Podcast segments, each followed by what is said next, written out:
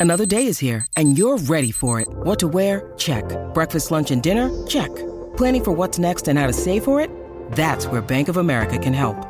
For your financial to-dos, Bank of America has experts ready to help get you closer to your goals.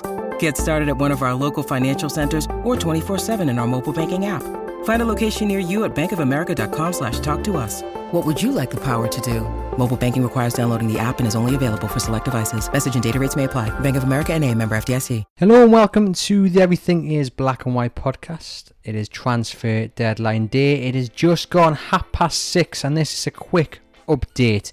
So please bear that in mind when you are listening to this later. I'll be joined by our NUFC writer Kieran Kelly to provide you with the even update on transfer deadline day. Newcastle have made one signing. He'll go into the under 23s at Santiago Munez. He's come over from Mexico and there's a hope that at least two more senior signings may head in on loan, but nothing guaranteed. This is the Everything is Black and White podcast at half past six on Tuesday, the 31st of August 2021 transfer deadline day. Hello and welcome to the Everything is Black and White podcast live on Chronicle Facebook, Twitter, YouTube, and later on our podcast channel. I'm Andrew Musgrove and it is transfer deadline day. Now, we saw Lee Ryder outside St James's Park earlier. I'm now joined by our other NUFC writer, Kieran Kelly. And Kieran, it's not a transfer deadline day, not the window that Newcastle United fans would love.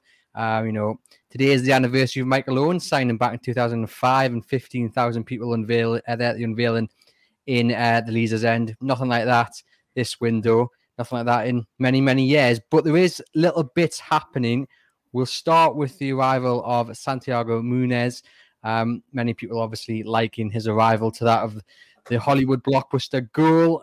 What have you made of that? He's going to go in the 23s, initial 18 month contract he's come to play by you know what people have been saying on social media, journalists over there, you know, people that have, have been briefing about him. What do you make of the move? Yeah, it's interesting. I remember when kind of he first that name first kind of dropped on Newcastle fans' radar, uh, maybe like a year ago, and everyone obviously put the two and two together there with the the goal uh, film and. I never thought he would end up at Newcastle. I think it, it is like something out of a football manager or something. But um, clearly we've we've seen with Rodrigo Vilca last summer that Newcastle have starting to develop this kind of random policy really of, of taking an overseas player who's you know under the age of 21 um, obviously it's been complicated by the the brexit regulations now but they got the dispensation for this lad. He, he's obviously got a lot of potential. Um, i think it's making you know huge headlines in, in Mexico and the US, which um, Newcastle have, have, struggled to do in recent years. You look at how other clubs commercially have been moving forward in those areas. Newcastle are, are lagging behind, um, but the you know it's just stress that they've they've watched him. Steve Nickson, uh, as I was saying, they have this idea of kind of low risk moves of taking talented kids from abroad seeing how they handle the English game, seeing how they adjust to it, and seeing what can happen there. It's very much an under 23 signing. Um, I think it's it's it's one just to see how he gets on. You know, we we've seen with Vilca. Um, I think technically a, a really, really, really uh, exciting player, but physically to adjust, it, it's really hard. Um, you know, when you're come from a different culture, you learn a new language during a pandemic as well. Um, I think I read that Munez is planning to bring his mother with him. I think that's a brilliant idea because um, those little things can make a huge difference for young players. So uh, it's, it's, it's interesting. I think had it been a normal club in a normal summer whereby you know under 23s players are like buried down in terms of ins, uh, people would have been like, oh, well, why not? I think it's kind of split fans because obviously fans are intrigued, but then they're fans thinking, well, is this the only business they're doing on deadline day, and why so? Because um, you know you do have to pay a loan fee for this player. Uh, I, I, wouldn't have thought he's just coming for free, you know. So um, it's it's it's one to watch. I, I, would be interested to see. It just feels to me, you know, there's it's it's peculiar in a way that the under 23s approach, the academy approach, it's a bit, you know, they're going for guys released by Chelsea, and then they're signing these random South America. It just you'd hope with Steve Harper coming in now in the years to come we get kind of a, a steady, established, solid approach because it's, it's been a lot of changes there. Obviously, they, they couldn't help the manager leaving um, last month, Chris Hogg, um, but you just hope there's a bit of stability coming in because these players need it as well. You know, they're young guys, um, but yeah, one to watch. Yeah, I think you're right. Had this been a window where Newcastle have gone out and strengthened, then people would be really excited about that because you know everyone loves the goal movie. Callum Wilson mentioned it when he signed, so there would be a real sense of excitement. But given the window in terms of senior players, I can understand how some fans are reacting because you know we've got comments in here. For instance, I'll put this one up here from from John, and he says he's really concerned about the lack of signings and uh, and what our rivals are buying players. He fears relegation, and I can totally I can see where he's coming from because you do look around. You know, we've just seen Leeds buying Dan James. We've got Palace um, going after the Celtic striker who Newcastle were previously linked to. The teams around have really strengthened. I mean, Palace needed to. Obviously, they released a host of players, um, but they've not stood still. They've gone out and strengthened. Whereas Newcastle, they've only brought in Joe Willock. We've seen already this season. Um, the reliance on St. Maximin, the reliance on Wilson, and, and, you know, even with him in the side, it hasn't gone plan. Wilson obviously left the pitch early against um, Southampton, so there's a gamble going into the in, you know into the final few hours, and Newcastle, in my opinion, despite what Steve Bruce says, Kieran, have got a weaker squad. I don't know what your thoughts are, are on that. Yeah, it's um, just, I think when you try and consolidate and you stay where you are, you inevitably go backwards. It's it's just natural, you know. I, I think I you know personally I was really pleased when they got Willock in permanently. I thought you know that sends a really important message. You know, not just trying to get him on loan again, not just short term measure. You're actually going out and getting a guy in a six year deal who who's a brilliant player and he is a key player, but they needed and they need one or two more. And I said at the time, you know, it's great that they've kept that group together, finished the previous season so strongly, but you do need to strengthen as well. And to have got to the stage where five hours before the deadline close, you know, come closes and they haven't brought in at least one player on loan, uh, you know, it's really frustrating. Um, I think, yes, you know, the, the club have been hit by the pandemic. Yes, you know, they've renewed some big contracts. They've bought some some players in the past 12 months, but for me to not be able to get one more player on loan, I I'm still trying to get my head around it. You know, five hours till till the window closes. Yeah, we were just talking off cam about like kind of how we address this live and what we talk about. And we mentioned there how things have changed throughout the day. You know, there was confidence that Choudhury would be coming in maybe um, you know, this morning or maybe more of a hopeful punt, and then it was that, oh, you know, maybe Newcastle actually done for their first team business. They'll sign Muniz, but that'll be it. And now there's reports that actually they are still trying to get in maybe two players on loan um, or yeah. two possible deals. And the question is, and again, people are asking this in the comments, uh, and you've mentioned there, why leave it so late? I mean, we are here at quarter past six. Obviously, the window closes was at 11 o'clock. I mean, you are scrapping around. Are you going to be able to find any quality in the last five hours? And B, again, just, just why leave it so late? Yeah, I mean, it's weird as well because I mean they have done this in previous years of, of signing players on deadline day. look at Almiron actually signed on deadline day, Dubravka, uh, Slimani, uh, Federico Fernandez, Antonio Barreca. It's been a real mixed bag over the years, whether it's January or or August.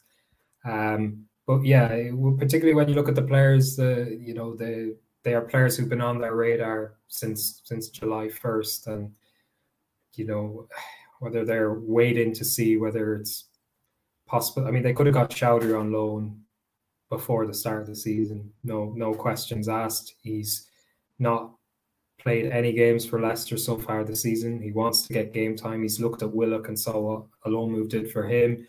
Um, at a stage at Leicester where even in the Community Shield, Rodgers brought on six subs and Choudhury didn't even get on. So someone like that, you know, that was a deal there to be done. It didn't have to be done at 6 p.m. Um, and you know, you look at Steve Bruce, you know, he got his wish, he got his number one target in Willock last summer. He wanted a different transfer policy to change the policy. He's got his way probably more than some of his predecessors. Um, but I think he'd be really frustrated if they ended the window and they hadn't actually strengthened. You know, he will publicly say, you know, we're no weaker and technically, you know, they've only lost Andy Carroll in terms of that squad they had last season, but to expect, you know, it, it will put so much pressure on Saint-Maximin and Wilson and various other players to to keep carrying the team really because it gives them such a lift. They see a new face come in. I think someone like Choudhury, I know fans are a bit split on him, but I think he would be good for you know. You think of that midfield it'll knock a couple of players up a level more than anything else. Um, you know, we haven't seen the best of some of those midfielders in the first four games. I think someone like him, the way he is in training, if he thrown himself in tackles, he has that kind of energy and bite that would just elevate a few players. And I think, as I was saying, someone that Bruce feels could could actually improve that squad, and that's really important because you know, I am sure the hierarchy are wary of just bringing in any player for the sake of it. But this is a guy he's he's wanted for so long. You know, go back to to January even. You know, before Willock even emerged as a, a target publicly, they were trying to sign Choudhury. So the only reason it didn't go through then was because Leicester uh, couldn't get a replacement. Whereas you know this deal has been there to be done for for all summer really on our website, you can read Kieran's uh, opinion piece on the transfer window so far. The title is Newcastle's chief message, uh, chief's message to to Bruce on transfer di- deadline day. Can you just explain to our uh, viewers and listeners, Kieran, a bit more about that article and what you think, kind of today in the window, has said to Steve Bruce and obviously to the fans who are watching this? Yeah, so I mean, uh, these things always change on deadline day, but I, I, I got to the point around was it 5 p.m. where I just felt this this had to go out there. It was just waiting until eleven would have just been cheating a bit. But I think he just it reminded me a lot of um, after the Brighton game. Weirdly, when there was that speculation with Steve Bruce still being a job after such a bad defeat. They were only two points above the relegation zone. I think we run at two wins in twenty at the time, and the club really quickly nipped it in the bud the day after the game in the morning, made it clear through briefings that um, he wasn't going anywhere. And you thought, okay, that they've made their decision, whatever you think about it, whatever fans thought about the time, they made their decision. It, it kind of just calmed it a little bit in terms of people knew, okay, after that international break, Steve was still going to be in charge. And it seemed like a similar tactic this morning. Obviously, uh, I think it was like before even 11 o'clock in the morning, and it emerged that uh, the club had a briefing that they weren't going to do any more business in the window other than Joe Willock. There was no money left. I know that's a line we've heard before. Um, and it kind of just felt, you know, Steve Bruce had, had felt on Friday, you know, his main concern was whether other clubs would would let their players join him on loan rather than would he be able to sign them. But just very much been a real change over the past few days. You think of after Southampton game, he was so deflated when he spoke to the press. He was asked, "Will it go to the wire deals?" And the change in body language and tone in 24 hours was remarkable. And bear in mind, this is when Karl Darlow's had medical tests. You know, he might not have to name uh, four goalkeepers in his squad, so there's still a possibility there was space for a new signing, and he just didn't sound hopeful. And um, it, would be really interesting to see if if they do get someone in. I think if they don't, it it leaves him in a, a real tough position because uh, obviously it's coinciding with what happened at the weekend. Obviously, the section of the fans making their feelings clear after that awful first hour, half an hour even. Um, and I think I worked out they've 17 league games between now and the January window opening. I'm sorry to be looking ahead to January, but that's 51 points. They've obviously claimed one point so far. Um, do they have the tools to to go into January in a in a in a healthy position where they're not looking over their shoulder? And you just hope it's not a long winter ahead. But even with Saint-Maximin and Wilson fit at the moment, they're they're finding they're they're finding hard to beat teams. And I think the past few games have shown why he wants an athletic centre back. Why he wants an enforcer in the middle of the park, it's arguably strengthened his case. But if he doesn't get one or two of those players, then you know, I to, to stand still, as I was saying earlier, is, is hard enough. They, they'll fall backwards potentially. Thank you for tuning in to Everything is Black and White podcast. We'll get back to the show in just a moment. We just urge you guys to please subscribe to the podcast through whichever platform you use totally free to do. Just means every time we upload a new episode to our channel, you'll get a notification saying we've done just that and you can listen to it straight away. And if you get the chance to leave us a review as well, that would be much appreciated. That really does help us out. You can also follow Chronicle Live's Newcastle United channels over on social media. We're at Chronicle NUFC on Twitter, Facebook, and Instagram. And you can email us here at the show with your feedback, your comments, your questions, whatever. Just drop us a line at the EIBW podcast at reachplc.com. And you can also stay up to date with everything to do with the club by subscribing to our daily Newcastle United newsletter. That's also free, and you'll get a morning news roundup, an evening news roundup, and a breaking news alert as well. And that'll get emailed directly to your inbox. The link for that is in the show notes. Hit that, scroll down to sport Newcastle United, tick the box, and you'll all be signed up. Once again, thank you for listening, and we'll now get back to the show did enjoy this comment here from Andrea Corker, and he says, "Your lads, your faces say it all. Poor window." You know, and I agree. Even if Newcastle managed to get two across the line tonight, I mean, are they going to be of any real quality? I do think they're gambling on St. Maximin and Wilson firing. Um, you know, throughout the season, we know that they do pick up injuries, like we mentioned earlier. Wilson um, had to leave the pitch early on uh, against Southampton, and you know even with them in the side, like you say, they are struggling to pick up points. So it is a massive gamble. And I do worry about what the plan B is if they're not on form. If they, even if they just get marked out the game, where did Newcastle turn? And it's it is it is slightly worrying, and I do fear um, even with a few hours left, even if they do get a, a signing or two in over the, like I say, it's not going to be a good window in my opinion.